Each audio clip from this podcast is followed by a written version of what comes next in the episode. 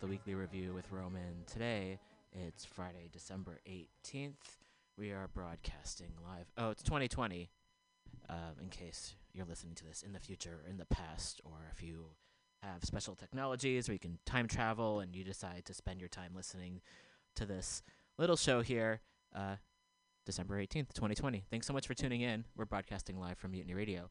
We are in San Francisco and we are on unceded Ramaytush Ohlone land.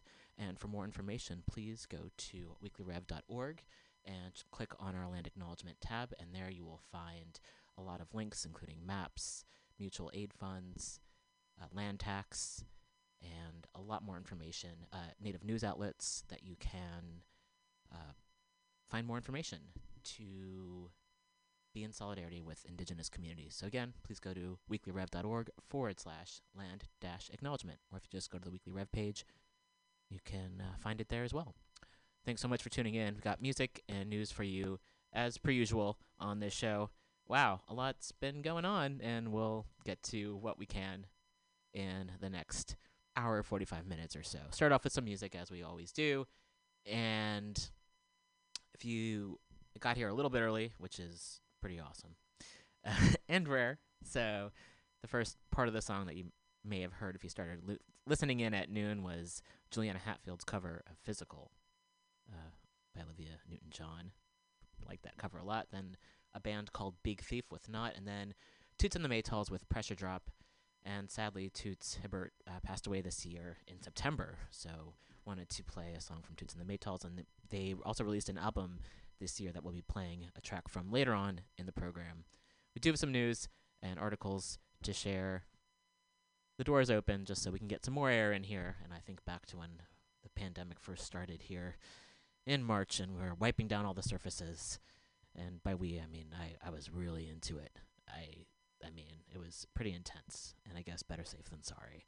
And now it's more just trying to keep the airflow going on to keep this place as safe as possible for all who enter. Sometimes I start off the show with a rant. I don't know what else to say besides that. Uh, wow, both parties are really letting people die. That's a shock. Glad I'm sitting down. Things have changed a lot in the last uh, seven years that I've been doing this show.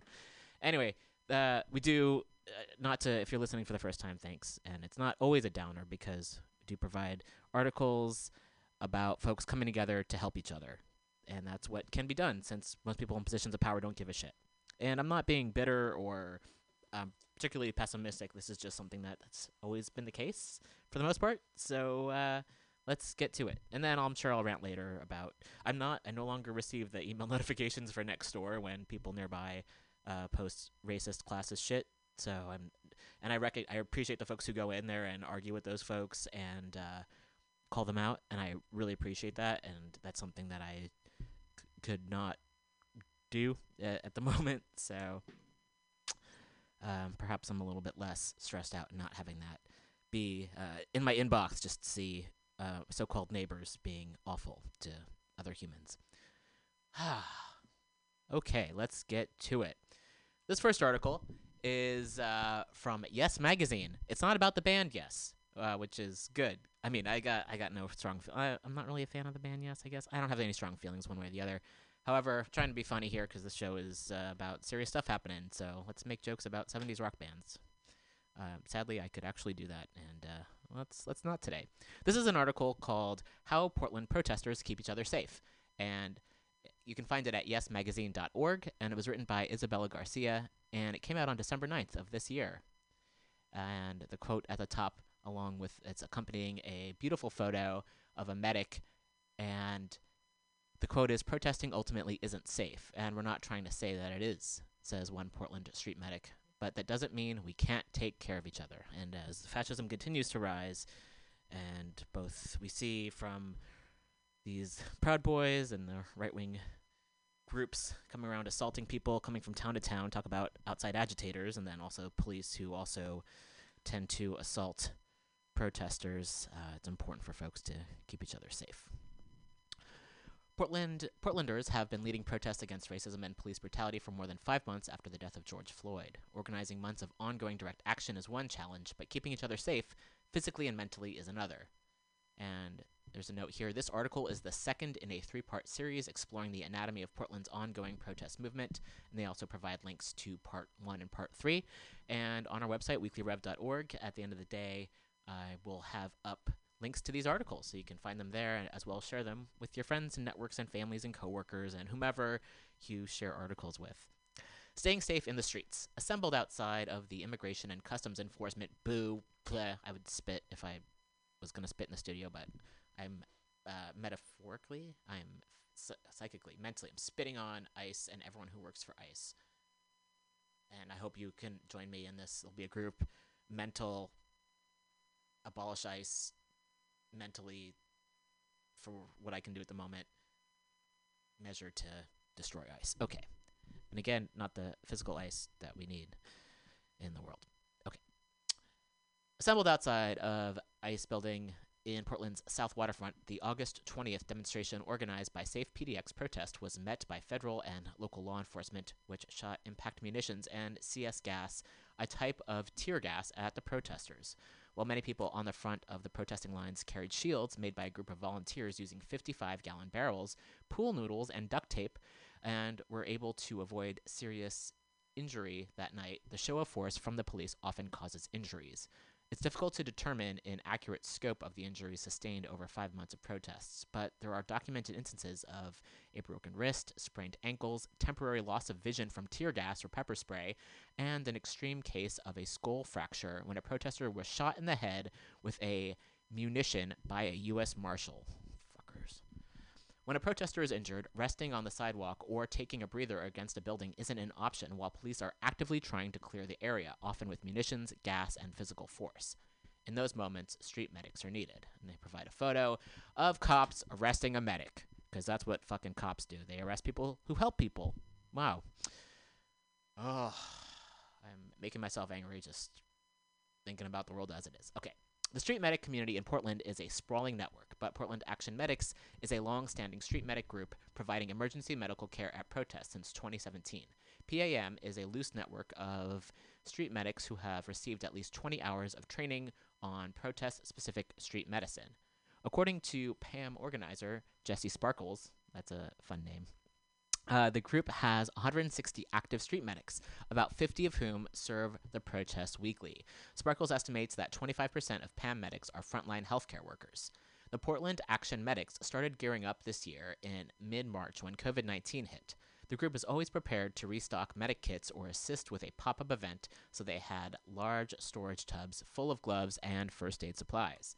They provide a uh, photo of a table that has a lot of uh, first aid and PPE on it.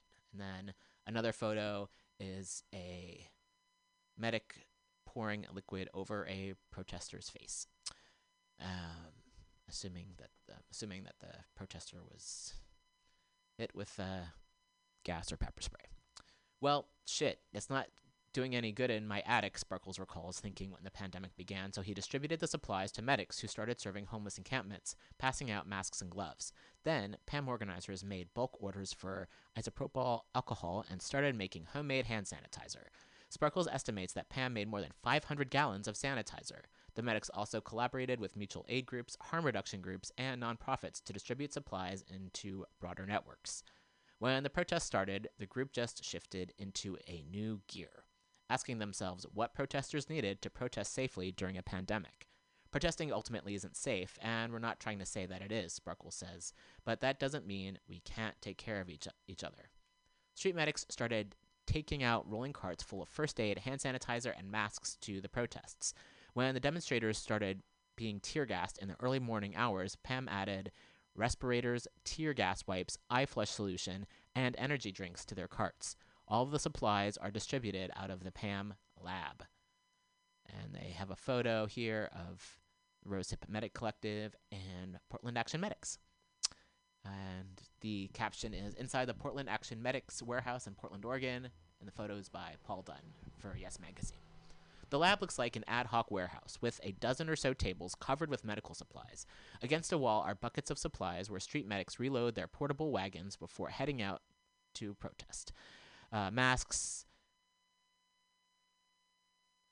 hand sanitizer, first aid basics, energy drinks, and tear gas wipes. A whiteboard catalogs the group's inventory. As of mid August, they had made 8,959 tear gas wipes since the start of the protests, and they provide more photos here, also by Paul Dunn. And the caption is At the PAM warehouse in Portland, first aid supplies stand organized and ready for street medics to load up carts to take to organizing protests against racial, uh, against racial injustice and police brutality. After the first month of protests, nightly actions moved away from the Mo- Multnomah County Justice Center, home to the Portland Police Bureau's Central Precinct and a county jail, and the federal courthouse in downtown Portland, to various police precincts in residential areas. Pam has started posting flyers in neighborhoods that are at risk of being tear gassed during the demonstrations, informing people what to do if tear gas seeps into their home. The flyers list the potential impacts of tear gas, how to seal doors and windows to limit your exposure, and how to remove tear gas from your hair, skin, and clothes if you're exposed. Volunteers staple the flyers onto telephone poles and go door to door, providing small bags with medical masks, earplugs, and tear gas wipes. And they have another photo here of eye flush solution and chemical weapons wipes, because that's again that's the land of the free, right? Um, if you're going to show up in someone's life, give something, Sparkles advised, noting that now is a powerful time to build community connections because of the amount of need. Being nimble and ready to change is what makes PAM effective, Sparkles explains. That flexibility means acknowledging changing conditions, quickly asking what the group has the ability to provide, and scaling that up as fast as possible. It's been an evolving thing. Next week, we might be doing something completely different, honestly, Sparkle says. Beyond the street medics, several mutual aid groups supply protesters with gear and fuel each night. The Witches are a local coven of people from different faiths, including Wicca, Santeria, Native beliefs, and Neo paganism, who provide mutual aid during the protests, among other things. The coven was moved to action after watching the viral video of George Floyd's death and attended the first protest as a group. From there, the coven started recognizing needs and doing their best to fill them. According to Coven member R, the witches started bringing snacks and basic supplies like masks and water to the protests. As the demonstrations lasted later into the night, they started bringing full meals like pizzas and burritos, as well as energy drinks and portable food for protesters to take for later. Once the tear gas started, the witches basically bought or bought out Oregon of respirators, R says, in addition to providing knee pads and umbrellas which protesters used to deflect munitions like a shield. When Oregon experienced historic wildfires in September, the witches mobilized their mutual aid to counties that were most impacted by the flames, distributing medical supplies and organizing donation drives for evacuees and firefighters. As protests have continued for more than five months, the witches are trying to address the trauma and mental health impacts protesters are experiencing by providing self care bags for protesters who are being released from jail, usually after being arrested for interfering with a peace officer. Each care bag from the witches has a candle, lotion, bath salts, and a piece of chocolate. Pretty soon, I looked around, and it's a much larger operation in Coven than I thought possible, R says. We were working with another mutual aid group, and another one, and another one. And now, I would say we're basically part of this mutual aid and never ending game of phone tag, where we are all talking to each other and communicating the needs of the community and trying to be there for each other. Another member of that mutual aid phone tag is Team Raccoon, a group of volunteers who bring trash grabbers to protests to, te- to clean up cigarette butts and spent munitions. Morgan McNiff, the organizer and public face of Team Raccoon, started the group by leading Saturday morning cleanups in Lownsdale Square, the center of the two of the initial two-block protest zone in downtown Portland. The first cleanup was on July 5th and aimed to give people who didn't want to or couldn't participate in nighttime protests a way to support the movement. There were about 20 regular volunteers. And they have a photo, and the caption here is uh, Morgan McNiff of Portland's Team Raccoon displays a trash grabber they use to clean up protest sites. Photo by Paul Dunn for Yes Magazine. A lot of people would show up because they want to help and they can't participate in direct action, they explain.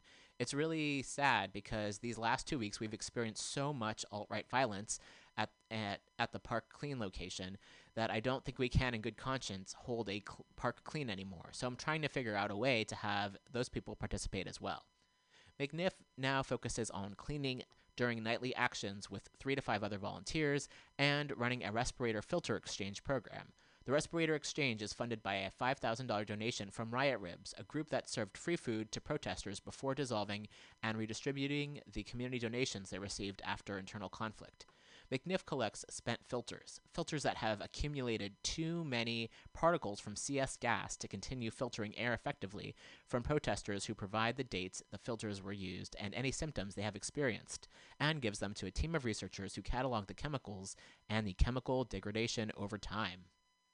Little is known about the impact of inhaling CS gas over an extended period of time, but there has been a pattern of protesters having irregular, irregular, excuse me, irregular menstrual cycles after being exposed to the gas, and they provide a link to that article. The danger of the chemical munitions being used once is real, but the impact of long term exposure is completely unknown, McNiff says.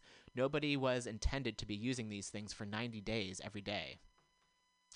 On September 10th, after 105 days of tear gas being used semi regularly to disperse crowds of protesters, Portland Mayor Ted Wheeler, boo, bleh, uh, who also acts as the city's police commissioner, ordered police to stop using CS gas.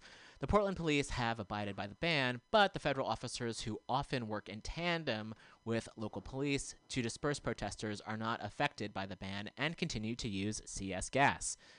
There are also groups like PDX Disabled Comrade Collective that work to make nightly actions more accessible for disabled protesters by promoting education materials and con- connecting disabled protesters with protest buddies.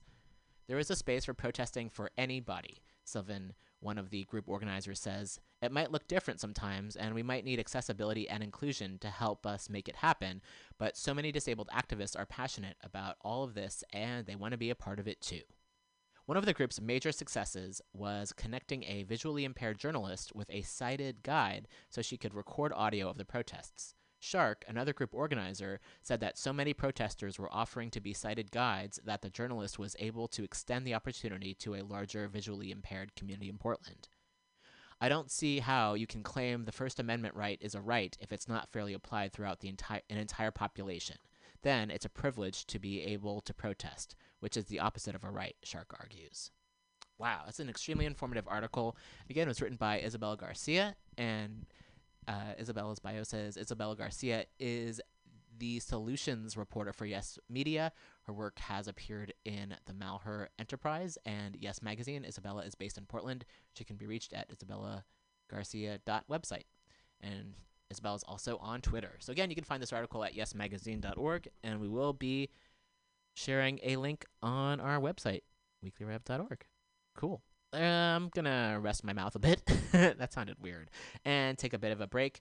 I'm gonna be playing some music. I haven't heard it yet, so uh, hopefully it's awesome. And this was from a there was a video of Marky Ramone calling out uh, John Lydon, and in this video, it's like it's like a punk uh, panel discussion, and John Lydon was just going off and being a fucking asshole. And they also, aside from this, they also talked to Henry Rollins and he recommended some of these bands. So I thought we'd play a few of them. This first is from a band called High Tension, and the song is called Bully.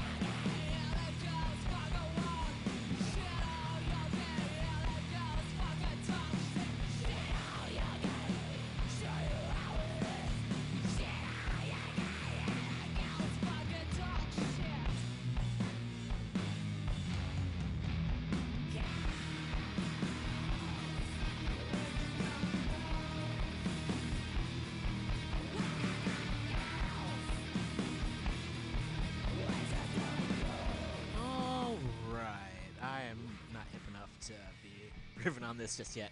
So let's check out the next band called Cable Ties. And this song is called Sandcastles.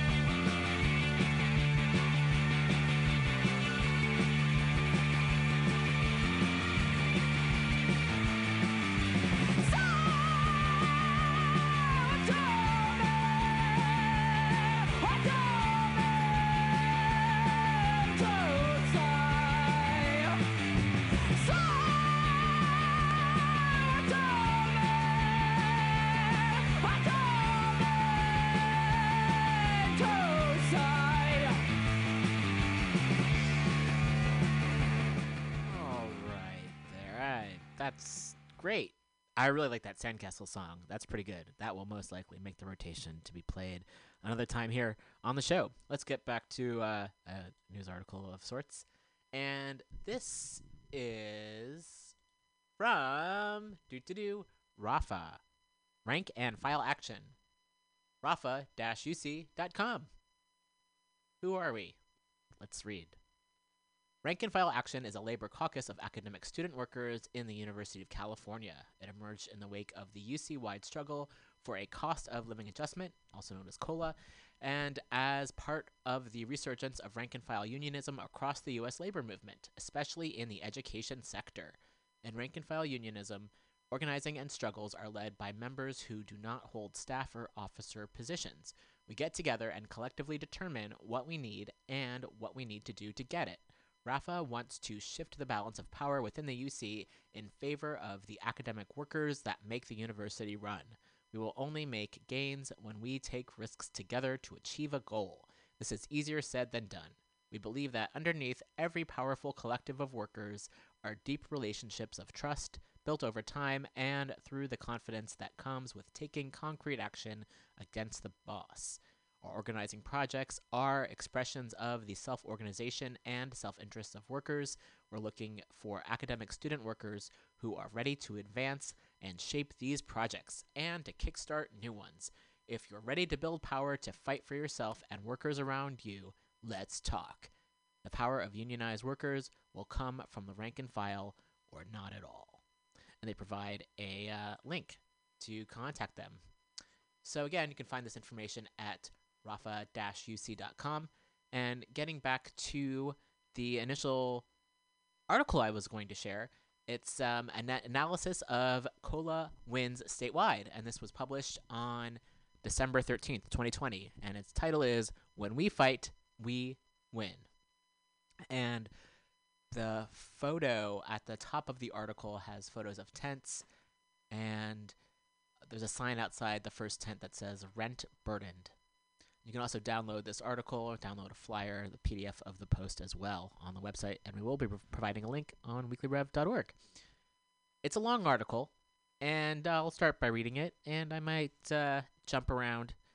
Uh, not like the song, but I might jump towards the end of the article at some point, as it is quite a bit long. Uh, we'll see. First paragraph. Student workers across the University of California are currently engaged in rank and file organizing in response to a slew of crises. On top of pre existing campaigns concerning a whole host of pressing issues, we are responding to the COVID 19 pandemic, demanding the defunding of UC police departments, and combating austerity measures already affecting UC workers. While the convergence of the pandemic, police violence, and budget cuts was unforeseeable at the outset of the COLA strikes at UC Santa Cruz just one year ago, we also discovered the strategic positions we occupy and the tools we possess in the course of the labor actions that followed in the 2019 2020 academic year. To understand our current situation and to grow our power, it is crucial that we take stock of what we won last year. There have already been several insightful analyses analyses of the strengths and weaknesses of the Cola movement that have been provided that have provided occasion for self-reflection and critique, but we have yet to undertake a more systematic survey of the positive material outcomes of last year's struggle. See, this can be a positive show. The following is an appraisal of the concessions that organized militant student workers extracted from UC administration at departmental, campus, and statewide levels during the COLA labor actions. It is also an evaluation of the level of organization that made these wins possible. We seek to answer the following questions Where did we win the most and why? What did it take to win? And crucially, given our current situation, how do we win again? And there's a quote here The lesson that our gains over the last year can teach us is this when we fight, we win.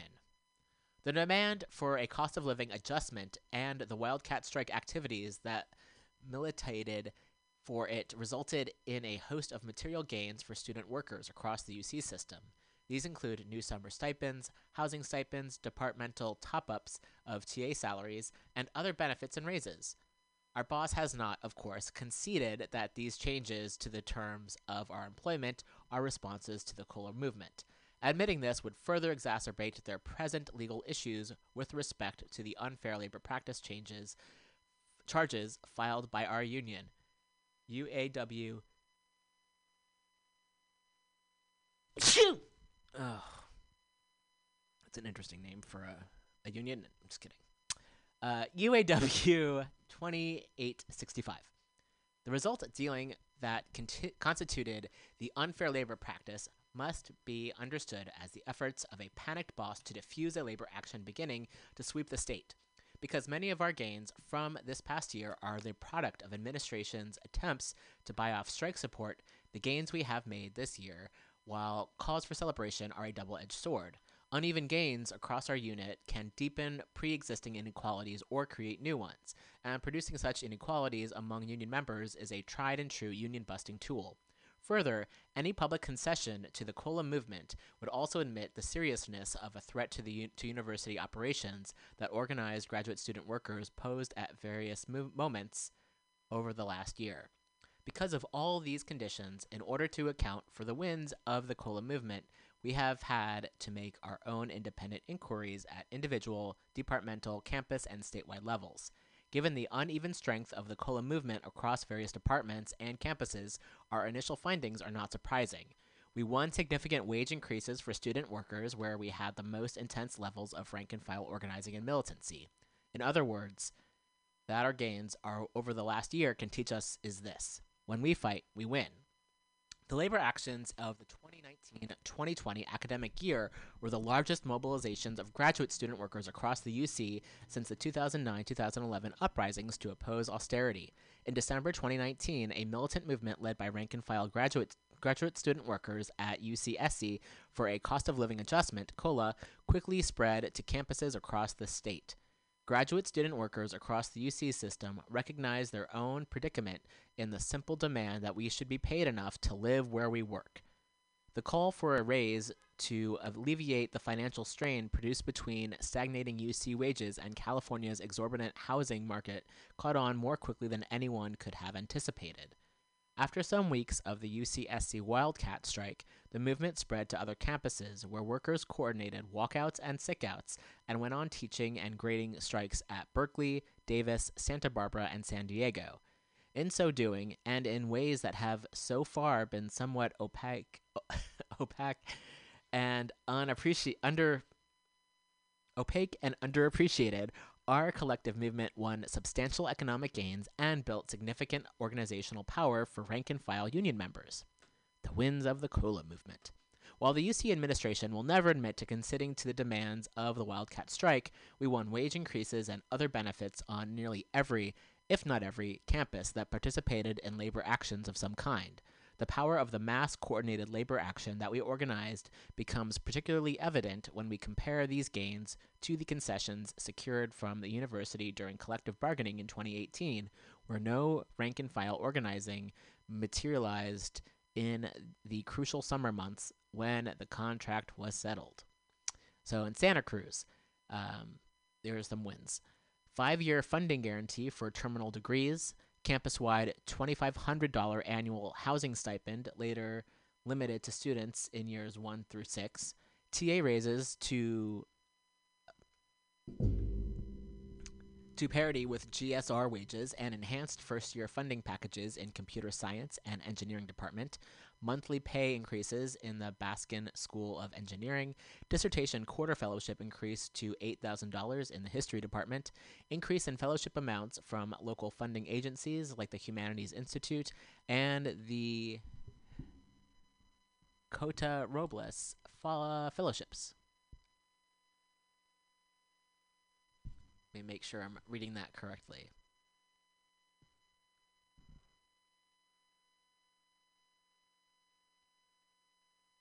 Yes, Cota Robles Fellowship. Okay. And next. Berkeley, UC Berkeley. $5,000 summer fellowships and raises to $25,000 a year in comparative literature, one time $3,500 payments in Near Eastern Studies, raises to $30,000 a year in the Rhetoric Department, raises to $2,800 a year in Spanish and Portuguese Department, and raises to $40,000 a year in physics. At UC Davis, there was a $200 a month raise for English graduates gra- uh, teaching standalone college writing courses. At UC Irvine, there was a campus wide $5,000 summer funding guarantee for terminal degrees. In UCLA, there was a $6,000 summer funding in sociology. UC San Diego, additional summer funding in literature and ethnic studies departments, and two payments of bonus funding in cognitive science department. At UC Santa Barbara, there was a one time payment of $400 to every graduate student in the linguistics department and some campus level housing response, that's in quotation marks, uh, payments of $500. It is clear that many departments across the state quietly boosted student worker remuneration around the time that strike activities began on their respective campuses perhaps in recognition of the le- legitimacy of graduate student need, or perhaps to head off labor actions from spreading to their own students.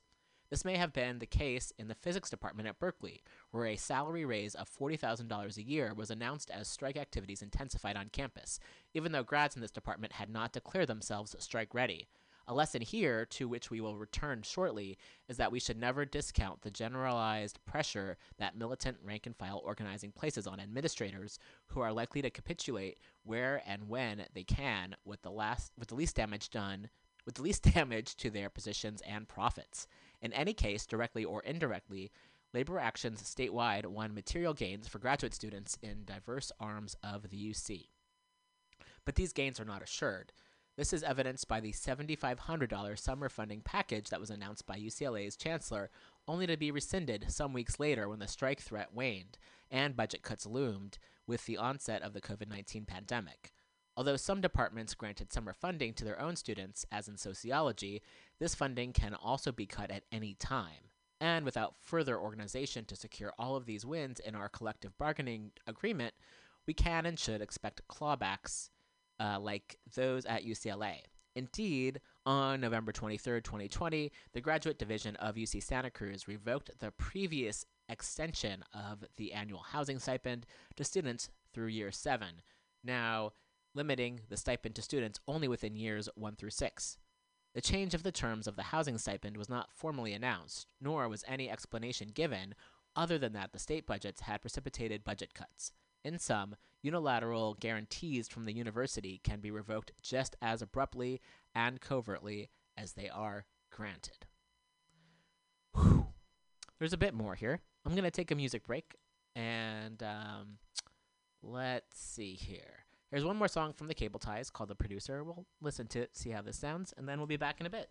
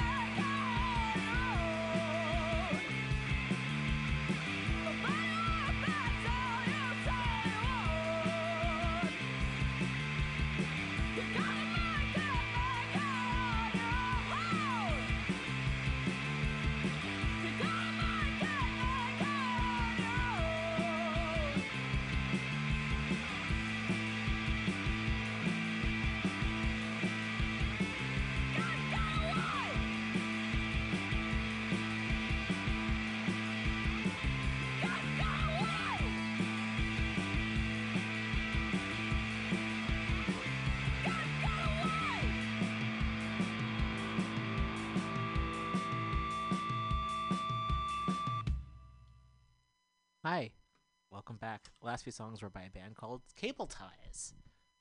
I like them. Let's get back to this article we're reading. For joining us, thanks for tuning in. We're going to listen to Mutiny Radio. Please feel free to donate to Mutiny Radio. We have a Venmo up if you go to mutinyradio.fm. We also have a Patreon set up for this show. Anything you give would be greatly appreciated. Anywhere from a dollar a month would help to help keep this show going. You can find more information at weeklyrev.org. We've uploaded a new Patreon video as well with providing more information. So again, anywhere from a dollar a month and up to help keep the show going would be greatly appreciated. Thanks so much. Okay. Next up, continuing in the article, I should say. In the last weeks and months, we have witnessed the implementation of austerity measures across the university, buffeting the meager protect- protections of unionized and non unionized workers, such as UCAFT lecturers. We might even speculate that such cuts have not yet been made to graduate student workers because of our recent organizing. However, we should be prepared for UC administration to continue to train its watchful eye on our level of militancy and coordination in the coming months. Unless we are prepared to organize against further assaults on our rights and protections, we should expect them to take aim at graduate student workers as well. The unevenness and insecurity of these concessions can be accounted for in part by varying levels of organization across departments and campuses. Further, there are almost certainly more wins of which we are not aware, an issue which can also attribute to a relative lack of coordination on certain campuses and in particular departments and divisions. These campuses are in particular Riverside, Merced, and Davis, as well as Los Angeles and Irvine to a lesser degree. The departments are often, but not always, in the STEM fields, indicating both existing resource inequality and the priorities of administrative counterinsurgency. And I recommend listening to the episode I did of the show with Dylan Rodriguez, who is at UC Riverside, and we talked about the amount of repression from the UC system and other colleges in general against student protesters. So please do check that out. You can also find a link on our webpage as well. Clearly, these are places where we must build power through rank and file organizing if our next labor actions are to be as powerful and effective as possible. Two further trends seem likely given the distribution of the COLA wins outlined above. One is perhaps an obvious and hopeful one that in departments and on campuses with relatively high levels of organization, workers were more likely to win concessions from the university. This organization often looked like relatively large proportions of workers engaging in labor actions. Importantly, though, such participation was also frequently more modest. Robust de- departmental, divisional, and campus level communications, infrastructures, and worker relationships, the building blocks for a mass labor action, were often good indicators of capacity for successful struggle. The second unmistakable factor in the distribution of wins is, however, the budgets of individual departments and campuses and their willingness to expand expend them to quell worker dissatisfaction. For example, extremely limited organization was achieved in the Baskin School of Engineering or amongst fellows of specific funding agencies, but these were nonetheless the sites of some of the most significant funding increases at Santa Cruz. Likewise, for cognitive science at San Diego and physics at Berkeley.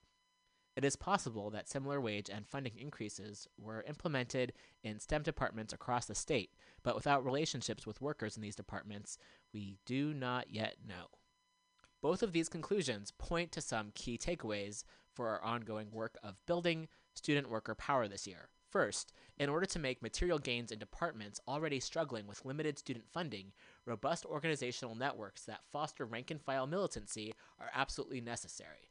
Second, while there is significantly while there is significant organizing within STEM departments on some campuses, there is a strong need for further work in these areas statewide.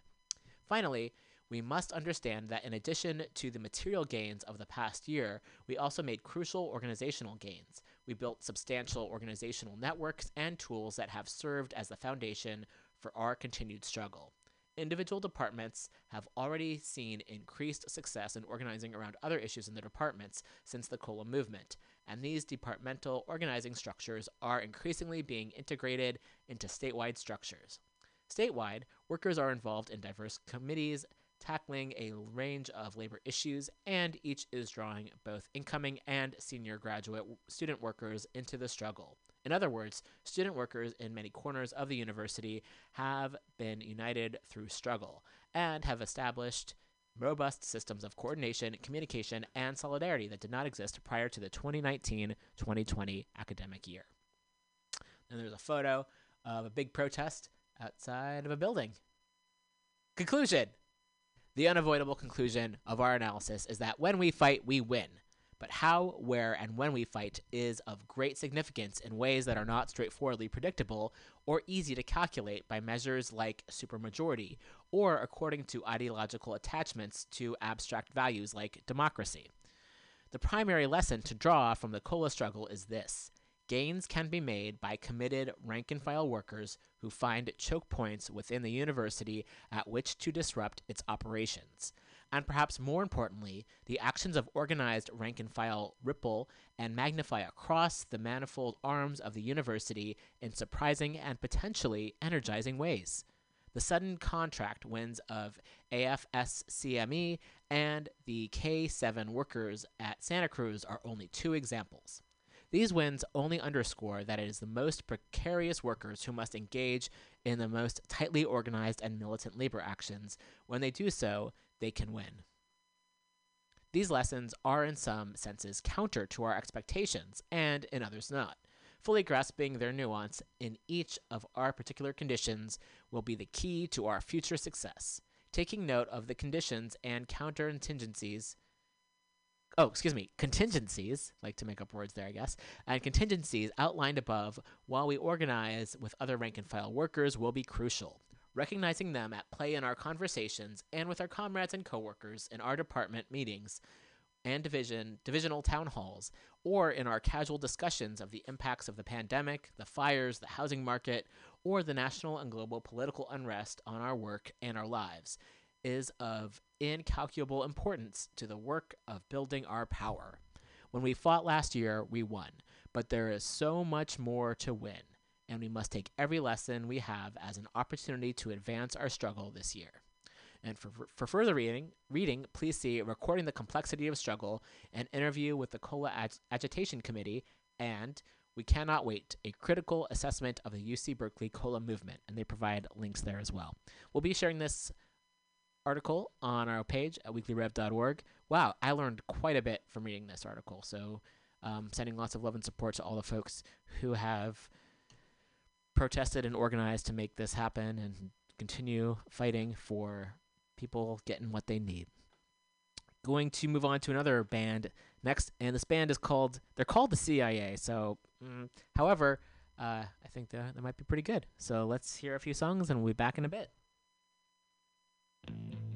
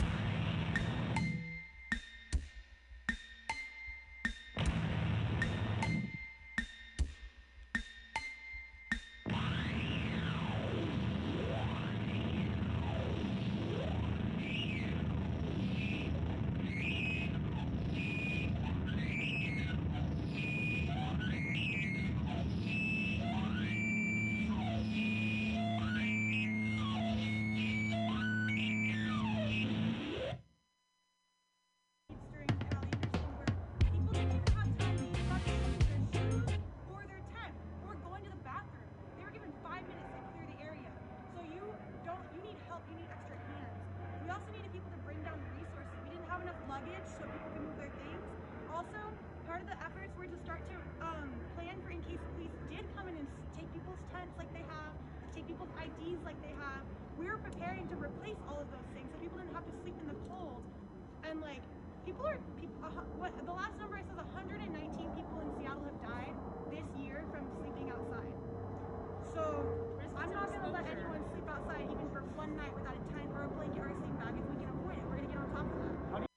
Several raids during All right, so uh, I'm sharing a video here, or audio from a video from the Seattle protests uh, that was shared by Inhumans of Late Capitalism, which is an account you can follow on Twitter at Inhumans of Late One, and the video shows uh, the person speaking, and they're standing in front of signs: "Stop the sweeps," "Housing first "Public safety equals housing for all," and then part of the other signs cut off in the video, but you can see it says 11,751. Um, I'm assuming it says homeless people in Seattle. 130 people have died.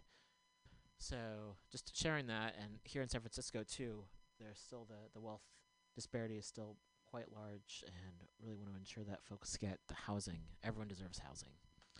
Shouldn't have to talk about it. It should just be like a basic, duh. However, considering this is the world we live in, it's important just to remind one another that d- it doesn't have to be this way. All right, we're gonna move on to another article, and it feels weird just to like shift so quickly, but everything is connected, of course. And this show is very much about people coming together to fight against capitalism, to fight against people in positions of power who don't care if we live or die. And there are so many ways that folks can show up. Um, particularly in the first article we shared today, talks about that a lot. The last couple songs we played is by a band called the CIA. I think I like their second song more than their first that we shared. And also on our webpage, weeklyrev.org, I provide links to playlists of the music. So perhaps you listen to the show. I, I don't, I mean, for a number of reasons. Maybe you're really into the music and you're like, oh, cool, I want to listen to this as well. So we also share that. Maybe you're into the, the news and you appreciate the music as a break. A lot of reasons. And hopefully, regardless of who you are and what you're into, you there's something here that's for you that you enjoy and or makes your day a bit brighter. Another article. Dun dun dun dun dun dun dun dun. dun. Um, I don't know why I did that. It's uh, I had a lot of coffee this morning. That's not that's not why I did that. I think I would have done that regardless. Okay, this is from It's Going Down. It's Going Down is like an anarchist news source, and they share a lot of good information. So this is an article that came up on December 11th. So around this time last week anti fascist resistance heats up against Stop the Steal rallies and faces new challenges. And I think it's really crucial just to find more independent sources such as this because corporate media doesn't seem to recognize that fascism is a threat and or they'll say they'll like try to both sides it and or take the side of the cops who actually assault people and uh, also just take the side of elected officials whose policies are quite violent so really crucial just to have a better understanding of from folks who are actually um, on the ground and or in touch with folks who are on the ground to have an understanding of what's going on without uh, corporate and commercial pressures changing the narrative. So the photo here is a, a large banner with a kind of like an outline of Hitler and with a gun to his head blowing his brains out and it says follow your leader. And in front of this banner there's many people wearing masks and they've got shields and again you can find this at itsgoingdown.org and we will share this article on our website and it starts off with a, a chumbawamba quote and I've said this before on the show that they're I know they're very much largely known for being a quote unquote one hit wonder. However, they're this like anarchist, anti fascist band, and I think they deserve uh, more recognition. So there, there's a song that I've played before on the show called "Day the Nazi Died," and also the just want to say that the cover image is from Unicorn Riot, which is another independent organization that folks can support, should support, uh, please support, follow their work as well. And the quote from the Chumbawamba song "Day the Nazi Died" is they're taking over the boardrooms and they're fat and full of pride. And I don't think fat shaming is really appropriate here. We don't need to do that. They're fucking Nazis. That's bad enough. However, I'm going to continue. I'm not going to take this Chumbawamba quote too seriously. I mean, I am, obviously, because I've commented on it. And they all came out of the woodwork on the day the Nazi died. So, yes. So, Here is this article. Last weekend, major anti fascist mobilizations took place across the so called United States, the first to be called in the post election period and in the face of an activated, angry, and energized far right. While the fuckface, excuse me, Trump administration's attempts to legally contest the election has so far resulted in failure, Trump has continued to rally his base around the conspiracy theory that the election was stolen, while insinuating that he will launch a run for the White House in 2024. In response, a coalition including MAGA supporters, white nationalists, militia members, and Proud Boys have organized ongoing rallies outside of state capitals, governor mansions, and beyond. And they share a screenshot uh, from Corvallis Against Fascism. You can follow them on Twitter at CV Against Fash. And the tweet says Last night, a POC owned restaurant in Salem was vandalized by Fash.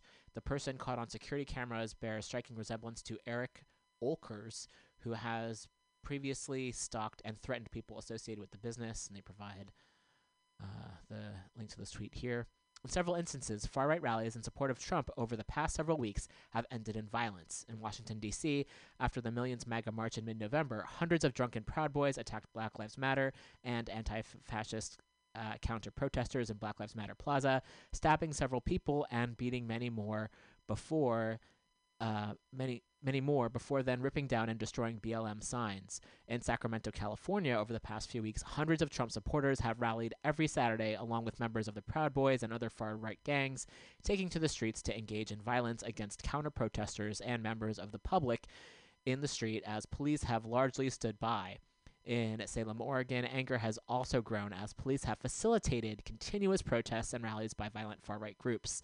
Last weekend in Olympia, Washington, this dynamic came to a head as a far right Trump supporter opened fire on counter protesters, injuring one person. This coddling and facilitation of violent far right groups flies in the face of months of outright brutal counterinsurgency attacks by militarized police and the National Guard, and more importantly, a flood of heavy charges against protesters.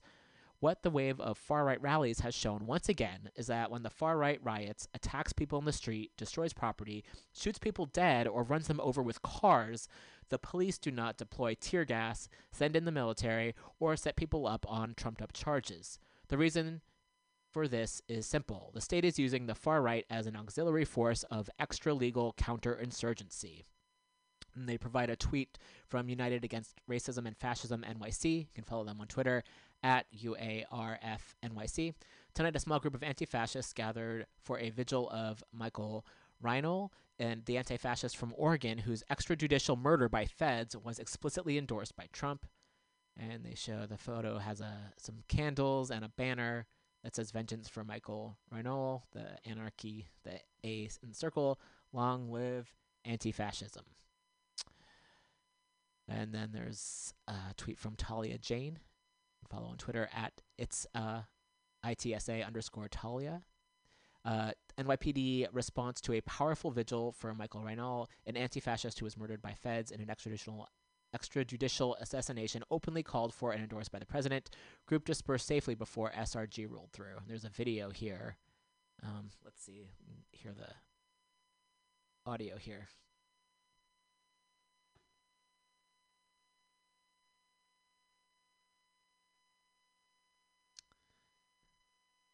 About 20 seconds. Cops on bicycles, giving bicycles a bad name.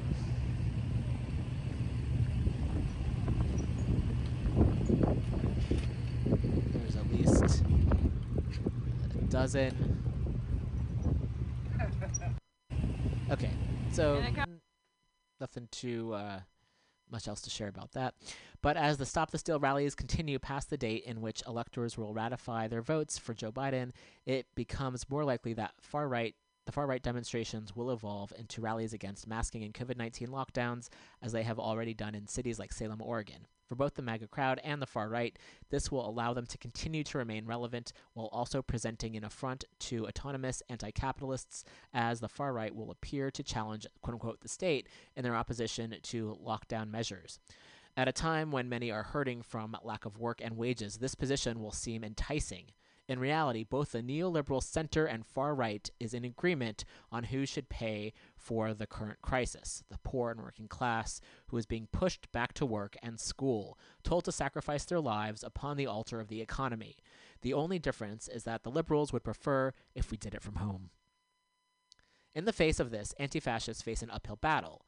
On one side is a highly militarized police force already activated and flush with resources in the wake of the rebellion, and on the other, an activated far right furious over losing the election.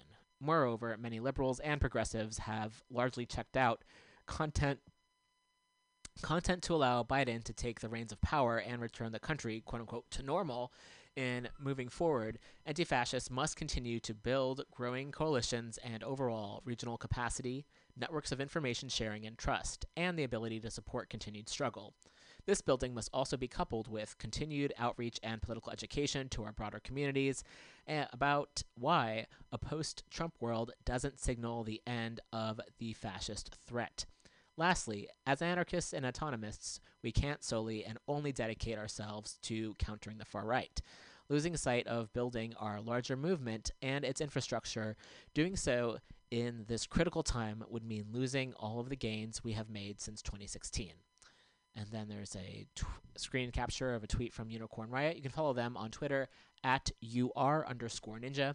Since the election, pro uh, since the election, armed pro-Trump and white supremacist groups, Proud Boys, etc., have been holding weekly hashtag Stop the Steal protests organized by hashtag Hold the Line MN. Last Saturday, around 100 anti fascists rallied after a counter protester was assaulted the week before. And there's the in the photo there's a large sign that says Unite to fight the far right. And the under underneath the text says Twin Cities anti-fascists scuffle with Proud Boys and pro-Trumpers on November 28th. 100 around 100 anti-fascists from various coalitions opposed Proud Boys and other far-right groups after Okay, and then the article goes on, but you can find that link on this website. As have men, as many have pointed out, the Biden administration will be more concerned about throwing a wet blanket on continuing class struggle and social conflict than the threat of real-life far-right violence. If Trump does in fact run in 2024 and continues to hold rallies alongside a growing autonomous far-right street movement, feeding off growing anger over the pandemic, with or without support from the GOP, we can expect to see continued far-right activity and organizing. In short, if we fail to materialize both a powerful grassroots anti fascist resistance and a revolutionary anti capitalist force that engages poor and working class people in a real way, then we risk ceding ground to an insurgent fascist force, both on the streets and within society at large. With all that in mind, here's our roundup of recent anti fascist actions. Okay, I'm going to take another break. I'm going to get some water. And uh, let's. Here's another band that was recommended. Let's see here. They're not um to find their Bandcamp here. They're called BB and the Blips. That's a cute name. And the let's see. Let's start off here. Play some of their music.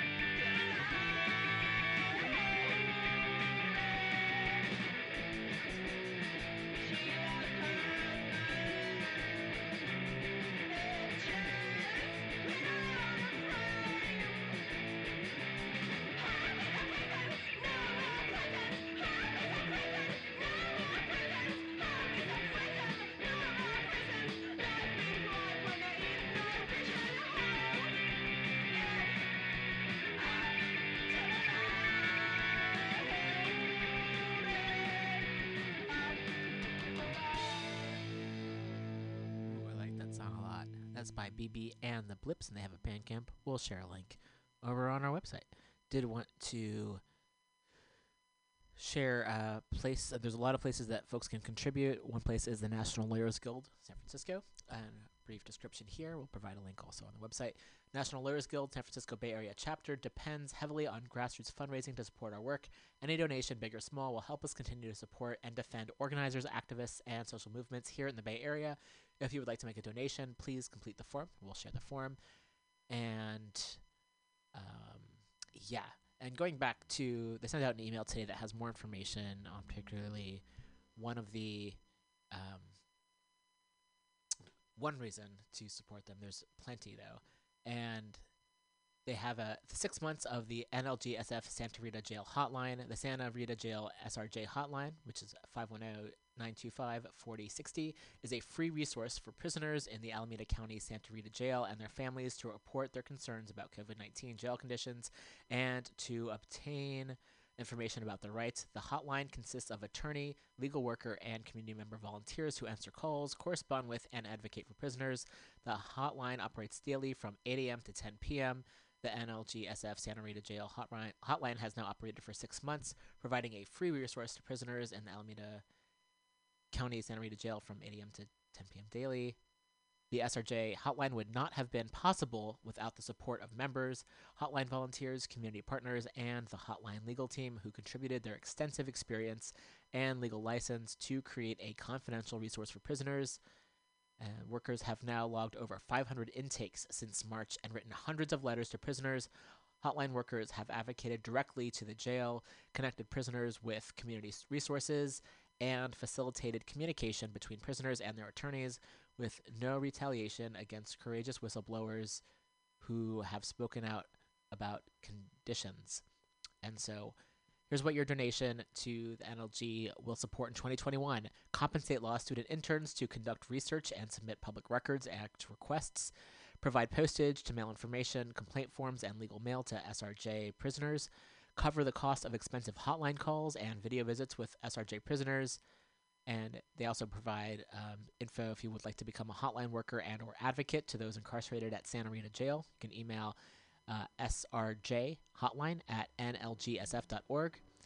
And says, please donate to support our SRJ hotline that provides critical connections, advocacy, um, litigation support, and data and public exposure so that we don't leave those most vulnerable to state repression and oppression alone. So, again, we'll also share this info um, on our website, weeklyrev.org.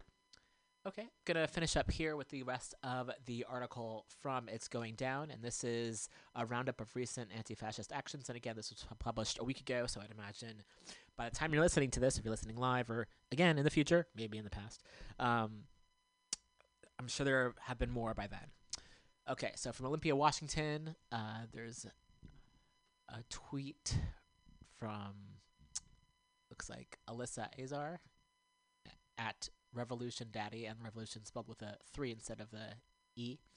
Black Lives Matter, and there's uh, photos from protests at the Washington State Capitol. There's a tweet from Youth Liberation Front Seattle Division at Seattle YLF. Comrades appear to have separated from the crowd of chuds and begun marching. We'll update if anything significant happens. So, um, photo here of folks marching with a banner that says no justice, no peace, no fascists, no police. BLM. Next, independent media Portland. Individual who fired his gun earlier in the day can be seen at the 23 second mark. So this is uh, perhaps easier for folks to uh, see just the links. So, oh wow, what's this? This is uh, ooh, uh, from Sacramento. There is some Trump signs and Trump banners on fire. Pretty beautiful. Um, and it's great report back from Antifa Sac underscore. And I'll do my best to describe these. Uh, Antifa SAC. For the last four weeks, MAGA bigots and members of the neo fascist Proud Boys have terrorized our city. Today, on week five, a powerful anti fascist march took the streets around the Capitol and asserted their opposition. No MAGA vehicle was safe. So there's photos of four vehicles with some flat tires. Chad Loder reports from Sacramento. Um, more Sacramento. Um, St. Paul, Minnesota, from Unicorn Riot. Today's anti-fascist response to the Back of the Blue slash Stop the Steal Proud Boys gathering at Minnesota's uh, governor's residence was larger than last week. Uh, stay tuned for more media from today. You can, you can find some more information at uh, Unicorn Riot, MN Uprising, Abolitionists on the March in St. Paul. Let's see if we can hear some. What's the noise? What's the noise? What's the noise? What's the noise? Aw, that's lovely. Next up, NYC Antifa. Uh, another shield wall in the Twin Cities as people defend their communities from Proud Boys on the far right. So let's see if we can hear any audio from this clip as well.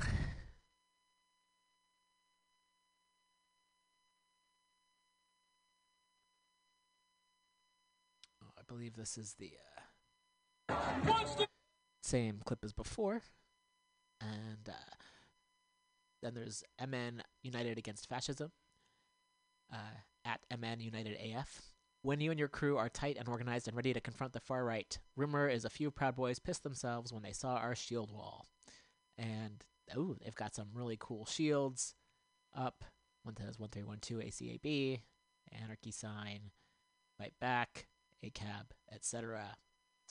Next up, New York City.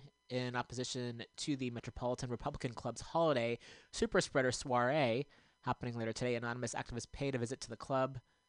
Um, body bags, graffiti reading "You're canceled" and ACAB and signs. And yeah, so we'll share a link to this website. Okay, it's 140. Usually wrap up the show around 150, so let's just play some more music. Yeah? Yes. Okay, I think we well got to most of what we wanted to get to today. Let me see if there's other um, articles we can share. New Zealand has gone a month without uh, looks like coronavirus cases. I'll just click on the link here to provide the correct title. Yes, New Zealand goes a month without community transmission of COVID 19, so good for them. That's good. That sounded really snarky, but honestly, that's great. And more power to the places that uh, take their health seriously. San Francisco has ordered a 10 day quarantine for anyone traveling from outside the Bay Area. Oh, oh, yeah, this is what I wanted to get to, too. All right. Uh, from Germany, this is from DW.com, not DW from the Arthur cartoon. I didn't really watch the cartoon, but I do know folks talk about DW, so that's, again, trying to add some levity into this. This is an article about neo Nazi attacking people. So, um, gotta talk about Arthur to, you know, balance it out a bit. All right, so neo Nazi attack survivors create tool to track racist extremists. So that's cool. Survivors of Germany's Halle synagogue attack are now tracking white supremacist extremists worldwide. Terrorists use online platforms like Twitch, which police are failing to monitor, they say. Shocking. Why would police not arrest themselves? Okay. And there's a sign, there's a photo of a person with a sign that says, Make Nazis Afraid Again. And the caption Survivors of neo Nazi attacks are stepping up to fight against extremism. On August 3rd, 2019, a right wing extremist shot dead 23 people in at a Walmart in El Paso, Texas. Oh, goodness. I am going to. Um, oof. I'm going to post this article. I'm sure there's some very um, good information in it. But I think uh, as we're approaching the end of this for my mental health, I'm going to post a link to it and uh, play this out with some music. And yeah. So I'd say let's do some more BB and the Blips and then finish up with some Toots and the Maytals. And thanks so much for tuning in. Wow, this there was a lot. That's a lot. So thanks for tuning in. Appreciate y'all listening. Again, if you're able to donate anywhere from a dollar a month and up on our Patreon, would be greatly appreciated. Weeklyrev.org for more info. And hope everyone has a safe week and be kind to each other. Help out one another if you're able. And we'll be back next week. The song's called Lucky Country.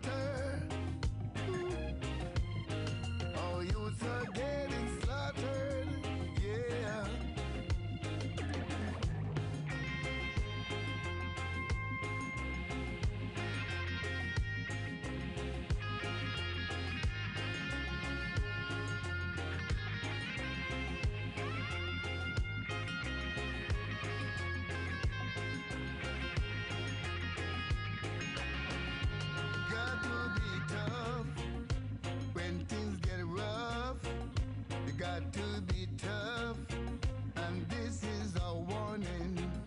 You got to be smart, living in this time. It's not so easy to carry on. So if you are my friend, treat me like a friend, a friend in need, and a friend indeed. But just in case you never know.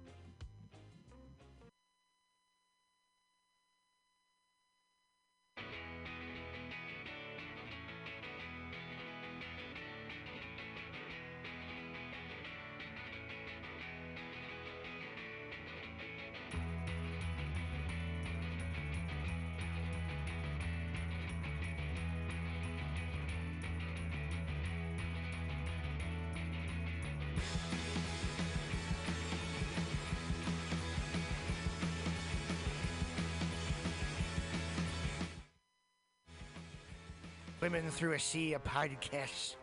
Are ye on a raft without a patter?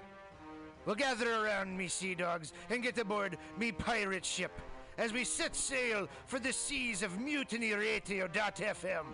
From there, you can captain your own pirate ship as you sail through over 44 different shows for all of your listening pleasures.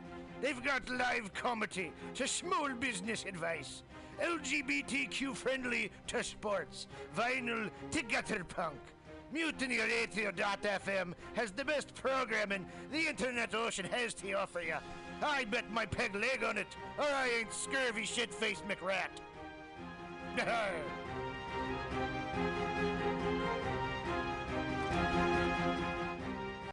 As the world gets wackier and less predictable in every way, it is more important than ever for us to all remember our roots. We wouldn't be here today if our ancestors hadn't had the capacity and the skills to take care of themselves and their communities using the resources in the natural world around them and their own two hands. My name is Woniya Thibeault of Buckskin Revolution and Alone Season 6, and I started Buckskin Revolution not just to empower people with a wider range of skills to meet their basic needs, but also to inspire them with a sense of fulfillment and connection that comes with living a little closer to the earth and using our bodies, our minds, and our very DNA for what they evolved to do, to help us thrive without the need for modern technology and industry. If that sounds appealing to you, I hope you'll join me for the Fall 2020 Buckskin Revolution Online Skills Gathering, an eight week learning experience designed to work within any schedule. It involves pre recorded classes, live interactive sessions, and online community learning support from both myself and your fellow students. The need for these skills has never been more pressing, and Buckskin Revolution is working hard to bring them to you. I hope you can join us. Get connected with yourself and the world around you at buckskinrevolution.com.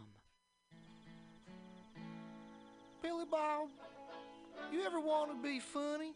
Well, my dogs think I'm funny, Daryl. Well, I mean, you ever want to be like in front of an audience, like other than like squirrels, dogs, and dead persons?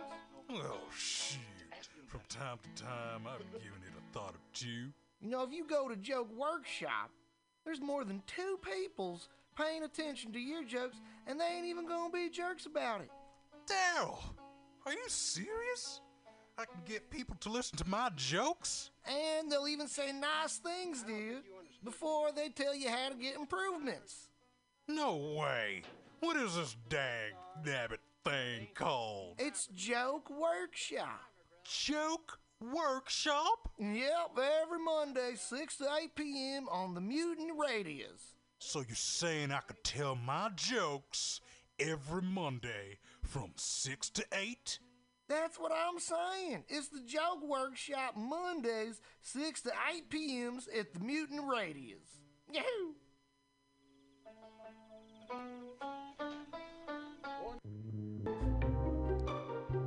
Hey, you, poetry reader.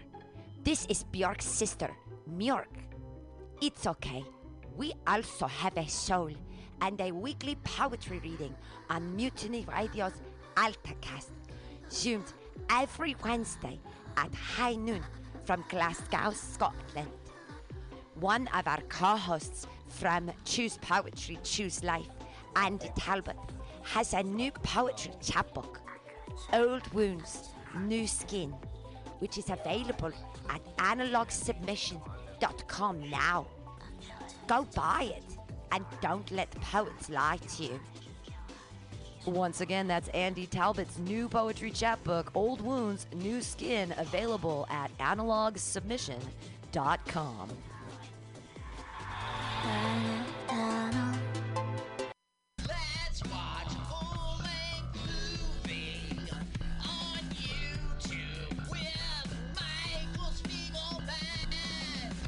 I'm Michael Spiegelman. And I am Carl Not Spiegelman. Join us every Sunday, 2 to 4 p.m. Pacific Standard Time on mutinyradio.fm for Let's watch a full-length movie on. YouTube. We watch the best movies that uh, aren't they good? Well, they're chosen. By Uh, here's you. his theme song again. Bye. Okay, bye.